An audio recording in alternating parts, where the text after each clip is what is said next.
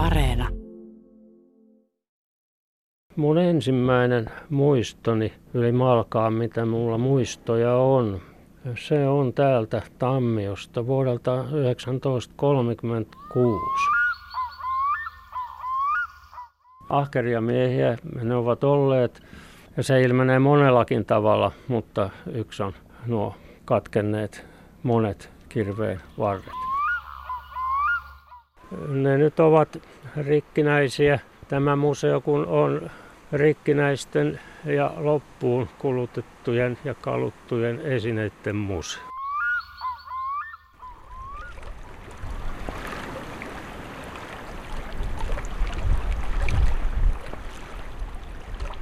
Nukuimme lapsina isämme kanssa yöt meren rannalla sijainneessa aitassa. Sieluuni on syöpynyt syvästi loiskinta, joka lainehti iltaisin korviini lattiaan raoista.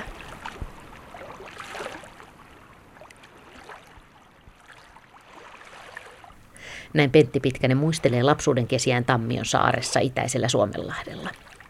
Merta, joka kuului ja vaikutti lähes aina taustalla, ja jonka värit ja tunnelmat vaihtuivat jatkuvasti niin, että hän unohtui katselemaan sitä lapsena, eikä väsy katselemaan vielä nyt ikämiehenäkään. Hän on pohtinut sitäkin, että ehkä meren kauneudella on ollut iso merkitys myöskin hänen esivanhempiensa elämässä. Ehkä se on ollut jopa yhtenä syynä siihen, että Tammioon on jääty.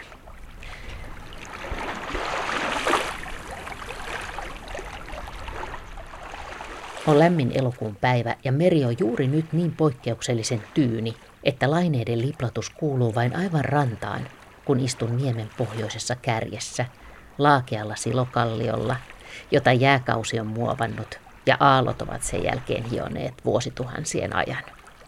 Olen kylässä Tammion saaressa Pentti Pitkäsi ja hänen vaimonsa Eeva-Liisa Valkaman luona. Lähdemme tutustumaan vanhan talon pihalla sijaitsevaan rakennukseen – josta Pentti Pitkänen on nyt viime vuosina tehnyt museon, jossa kovin moni ei siis ole käynyt. Se on suvun miesten esineiden museo. Sisältää lähes kaiken, mitä mies on saaristossa tarvinnut, koska mitään ei kuulemma tässä suvussa, ehkä ei saaristossa yleensäkään heitetä pois. Museon kävellään pihan suurten mäntyjen välistä. Tässä on tällä tontilla kaikkiaan kolme mäntyä jotka näyttävät tietoisesti olevan olleen kasvatettu laivakaariksi. Niistä niiden kasvuaikana on nypitty siis latva haara pois siten, että siitä on muodostunut selvä haarukka, joka on sitten puun kasvaessa muodostunut hyvinkin suureksi laivakaariksi. Ja ne on, olen halunnut säilyttää ne männyt juuri erityisesti. En tiedä pitääkö tämä paikkansa tämä ajatus, mutta näin voi hyvin kuvitella, että nämä on ajatelleet, että kasvatetaan omasta takaa myöskin nämä laivakaarit. Sitten tuolla näkyy taustalla tynnyreitä. Tämä tynnyrikauppa on ollut hyvin olennainen osa tätä elämänmuotoa.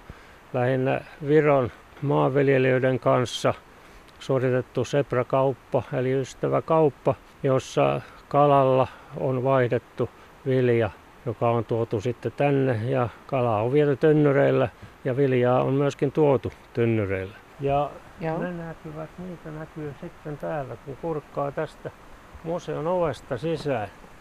Niin siinä niitä nyt näkyy niitä aitoja tynnyreitä seprakaupan ajalta.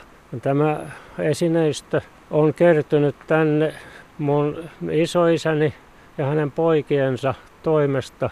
Isoisä oli laivan rakentaja ja hänen poikansa osallistui sitten myöskin laivan rakentamiseen, mutta sitten kun purjelaivakausi oli ohi Suomen itsenäistymisen vaiheessa, niin laivapurjedus päättyi ja isoisän poika Saska jatkoi ammattiaan täällä veneen veistäjänä.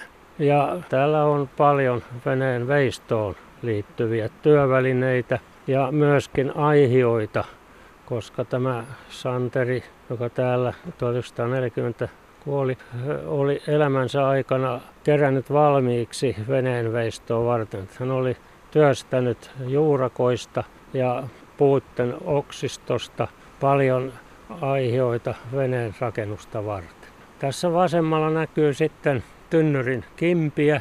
Näitä on kertynyt tavattoman suuri määrä tänne, kun se perällä on sitten tynnyrin pohjia ja kansia, niin niitä on noin 120 kaikkia. Ja ne on kaikki eri kokoisia. Siis ne on käsitöinä tehtyjä tynnyreitä ilman mitään standardia. Että vaikka niitä on toista sataa, niin samanlaista kantta ei löydy. Nyt astutaan. Taisin, varoittaisin tästä lattiasta sen takia, että joo. Ei se paljon, joo. Nämä on nimittäin la, Ja laivalankkuja nämä.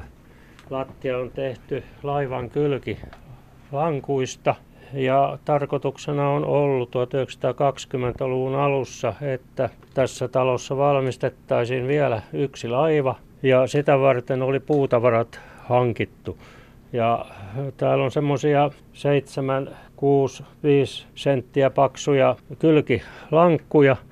Ja kun ryhdyin tätä museota sitten rakentamaan, niin näitä lankkuja oli niin paljon, että niistä tuli tämän 12 metriä pitkän, 6 metriä leveän veneveistämön lattia lankusto kokonaan.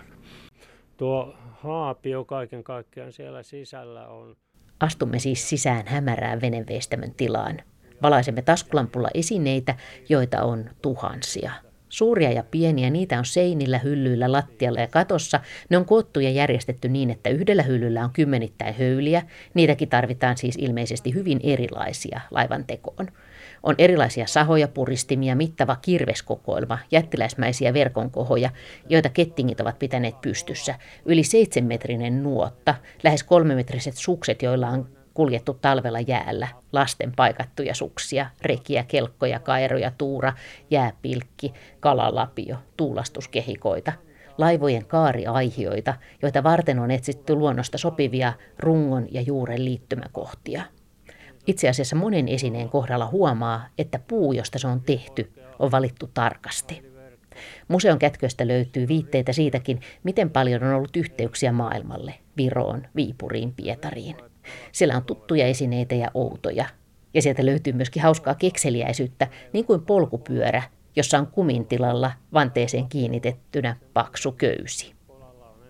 Tuolla ylhäällä, niin siellä on silakkaverkkojen kohoja. Kymmenkunta, taitaa olla vähän yli kymmenkunta. Ja kaikki kohot ovat myöskin erilaisia. Ja niissä toisissa on myöskin sitten talon puumerkki, laajennettu M-kirjain, koska se aiheutuu Suursaaressa eläneiden esiisien Matin ja Martin etunimistä laajennettuna kahden M alkavan etunimen mukaisesti. niin, että siinä on niin kuin kolme tuommoista kohoumaa, ikään kuin kaksi M yhdessä. Kyllä. Tämä on aika jännittävää, kun me ollaan täällä tosiaan hämmysessä veneveistämörakennuksessa ja sitten täällä on aggregaatin kautta tulee tämä päävalo ja sitten taskulampulla osoitellaan erilaisia esineitä.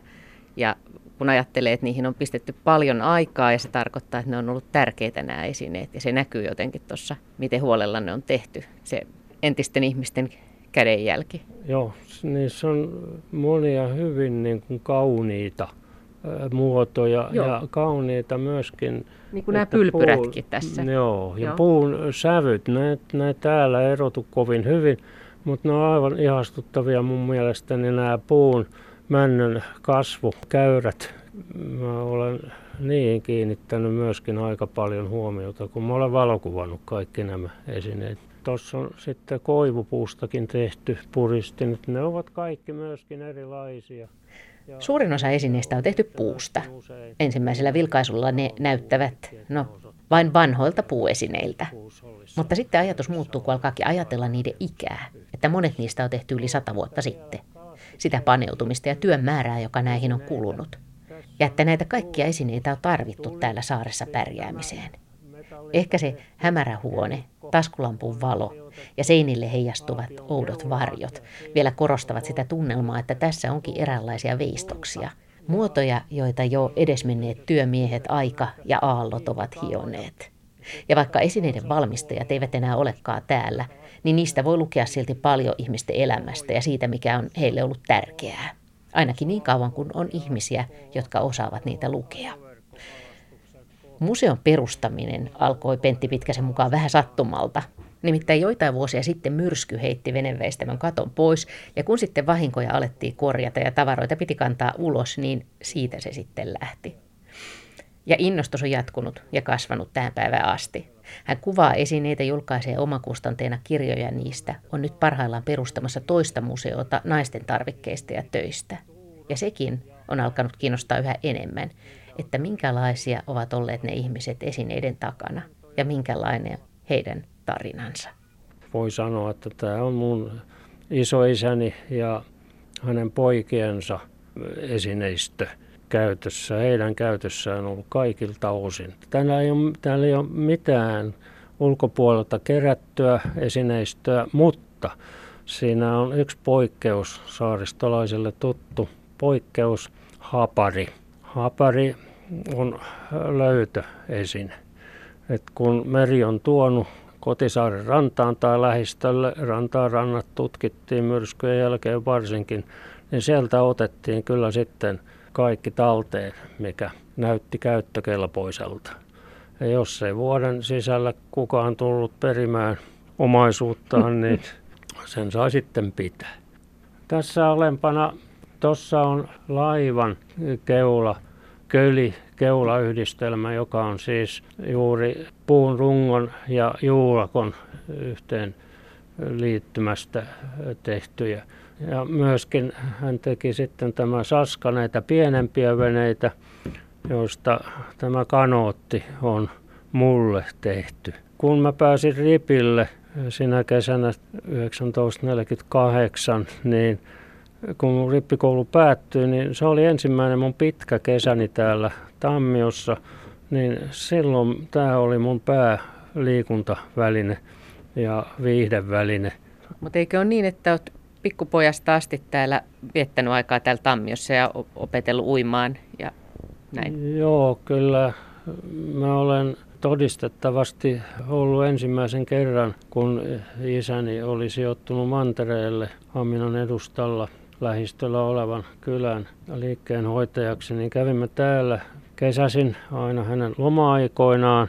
Ja ensimmäinen todistettava minun käyntini täällä on vuodesta 1935 24.7. Silloin isäni mittautti minut päätalon eteisen seinään ja siellä on mun pituusmittani 90 senttiä suurin piirtein tämän kävelykepin mittainen ja päivämäärä. Ja sen jälkeen sitten isäni on mittauttanut mut joka vuosi niin, että on vain yksi vuosi jäänyt väliin mun nuoruudestani ja lapsuudestani. Se on sotavuosi 1941, silloin tänne emme päässeet. Et sieltä voi saada mun kasvukäyräni tarkkaan. Ja sitten sen jälkeen mä olen jatkanut tätä perinnettä, että siellä on mun kaikkien lastenikin mittaustulokset vuosittain. Mitä niistä lapsuus, minkälaisia lapsuusmuistoja sinulla on täältä Tammiosta? No ehkä mun ensimmäinen muistoni yli malkaa, mitä mulla muistoja on. Se on täältä Tammiosta vuodelta 1936. Isän kanssa oltiin täällä Berliinin olympiakisojen aikana ja elävästi muistan, kun tänne oli hankittu myöskin radio tähän taloon. Et meitä oli tuolla päätalossa kymmenkunta henkilöä kuuntelemassa olympiaselostusta. Muistan hyvin 3000 metrin estejuoksua kuunneltiin ja iso holloa peukut pystyssä kannustettiin ja iso hollo sen silloin sen 3000 metrin estejuoksun voitti. Ja tämä Saska veneveistäjä, niin hänellä oli hanuri polvillansa. Hän istui siinä puunin vieressä puulaatikon kulmalla ja hän vetäsi siitä sitten Kukkuva kello nimisen kappaleen. Tätä, tämä Kukkuva kello, sen mä olen kuullut jälkikäteen muilta, mutta että muistan kyllä tämän tilanteen Se on mun vanhin muistoni, mitä mun aivoissani kaiken kaikkiaan on. Äsken puhut, mainitsit Pentti Pitkänen Suursaaren, niin miten tarkkaan tiedät sen oman sukusi tarina, että miten, miten te olette päätynyt tänne Tammioon? Joo, olen yrittänyt selvittää siinä määrin, kun se on ollut mahdollista. Tosiaankin vanhin tieto kirkonkirjoista on 1700-luvulta Matti niminen henkilö on isäntänä ollut, talon isäntänä ja hänen poikansa nimi on ollut sitten Martti ja heidän sukunimensä oli Lauri. Ja tällä Martilla oli sitten useita lapsia, poikia. Yksi niistä oli Simo. Ja tämä Simo tuli tänne Tammioon rakennustöihin rakentamaan yhtä uutta pari taloa kahdelle perheelle. Ja nyt kävi sillä tavalla, hän tuli tänne 1831, jolloin se talo valmistui. Ja jo sinä syksynä yksi näistä kahden perheen lapsijoukon lapsista oli käynyt syksyllä Haminassa rippikoulunsa ja oli konfirmaatiopäivä lähestymässä. Ja näistä kahdesta perheestä seitsemän henkilöä lähti sitten konfirmaatiotilaisuuteen purjehtimalla Tammiosta. Ja sattui niin, että perjantai-päivänä, jolloin heidän piti Tammiosta mennä, oli verraten voimakas myrsky ja tämä venehaapio, jossa, suurhaapio, jossa matkaa tehtiin, se kaatui tuolla ennen Haminanlahtea ja kaikki nämä seitsemän henkilöä hukkuivat. Ja tämä toisen perheen rouva leskeksi jäänyt, hän ei voinut olla mukana konfirmaatiomatkalla, koska hänellä oli kotona hoidettavanaan pieni vauva ja hän säilyi hengissä. Ja sitten syystä tai toisesta tämä noin nelikymppinen nainen, joka tarvitsi välttämättä puolison, jotta perhe olisi voinut. Hänellä oli lapsia aikaisemmastakin liitosta, mutta nyt syntyi sitten uusi ihastus ja liitto. Tämä leskirouva sai sitten tämän Simon puolisokseen vuonna 18 1933 syntyi tämä avioliitto. Ja sillä tavalla sitten Simosta tuli entisestä suursaarelaisesta tammiolainen.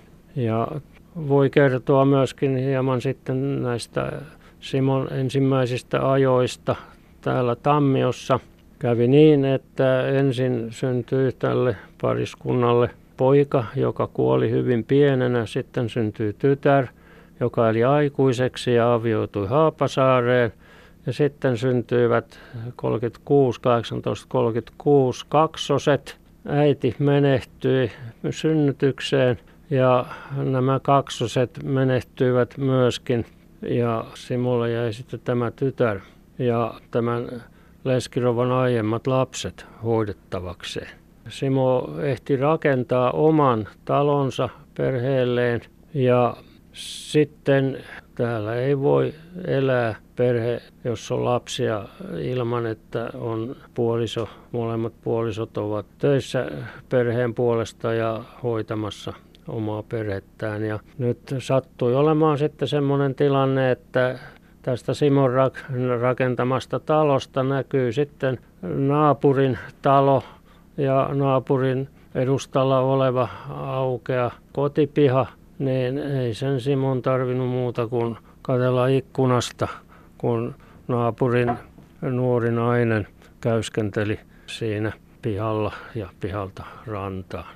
Ja näin sitten 1837 Simo Väyli 20 avioitui tämän 16-vuotiaaksi, kun se nyt oli sitten tämä naapurin tyttö. Taisi olla jo vähän vanhempi. Ja siitä syntyi sitten seuraava sukupolvi Tammioon ja mun isoisäni oli sitten ensimmäinen tämän uuden avioliiton vauva lapsi Topias.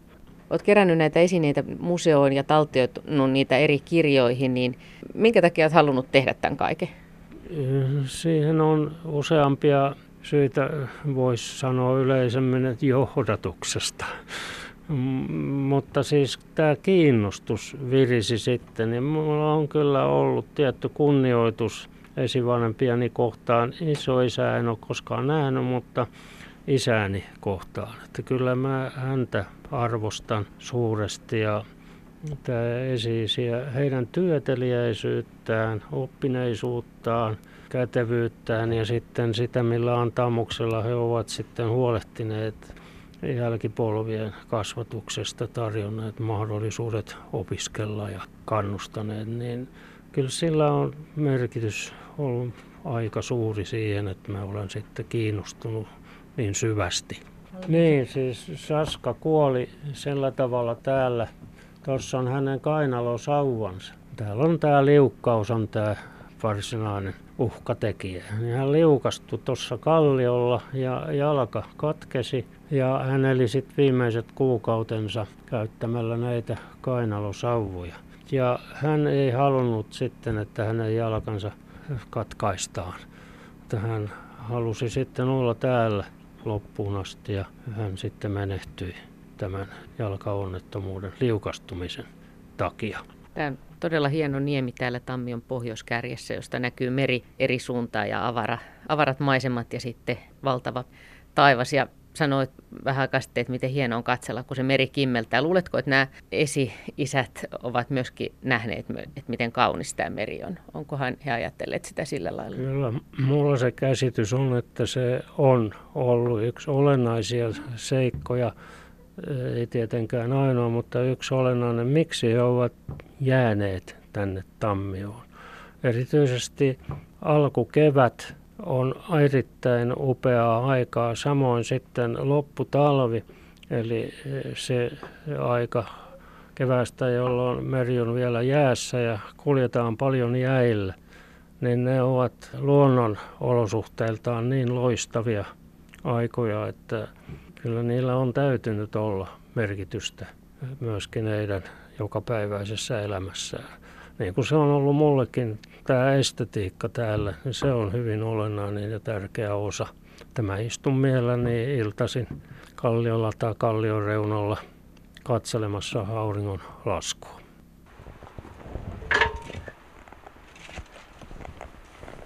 Seistään täällä nyt Tammiossa teidän pihapiirissä ja tultiin tästä, tästä museosta veneveistämö rakennuksesta ulos. Ja tässä itse asiassa tässä pihapiirissä oli Tämä oli kanssa jännä tarina, mikä kerroit, että kun tässä on tuo pieni rakennus, niin se on niin, että se oli hylkeen pyytäjien mökki, joka otettiin mukaan, kun lähdettiin hylkeitä pyytämään? Joo, täällä oli tämä kalaputka perinne jokaisella arttelilla. Tämä artteli oli tavallisesti neljän miehen ryhmä, joka kävi talvikalassa ulkomerellä tai hylkeenpyynnissä, niin heillä oli mukana oma maja. Tavallisesti hevosvetoisia nämä olivat, mutta kun tässä talossa ei ollut hevosta, niin miehet reessä vetivät hirret. Ne olivat noin viiden sentin paksuisia hirsiä, jotka oli merkitty niin, että ne ladottiin rekeen ja sitten kun tultiin kalastuspaikalle, niin pystytettiin merkintöjen mukaan ilman yhtäkään naulaa tämmöinen kaksi ja puoli metriä kertaa kaksi ja puoli metriä suurin piirtein kokoinen kalaputka meren jäälle. Ja sitä pidettiin sitten tukikohtana jonkin aikaa. Ja kun todettiin, että ei enää siltä paikalta kalaa saa tai hylkeitä löyty, siirryttiin jonkin matkan päähän, pantiin hirret rekeen ja vedettiin ne seuraavaan paikkaan. Ne oli siis kätevästi koottavissa ilman naulaakaan merkintöjen mukaan. Ja se nyt on se kalaputka sitten sijoitettu uusiin kehyksiin sen takia, että se säilyisi sitten semmoisenaan pitkiäkin aikoja museoesineenä sekin. Tässä on vielä muutama puuesine, jotka ovat löytyneet muiden puiden joukosta tuosta veneveistämöstä. Tässä on lauta. Saskahan teki siis töikseen veneenveistotyötä ja kyllä hänen ajatuksensa joskus ovat harhailleet Tässä on lautaan kirjoitettu rakkauskirje. Oho. Tästä on vaikea saada selvää, mutta kyllä näin on, että tässä rakkaudesta puhutaan. Lempi lukee ainakin tuossa. Lempi. Kaunokaiset. Joo. Ja Joo.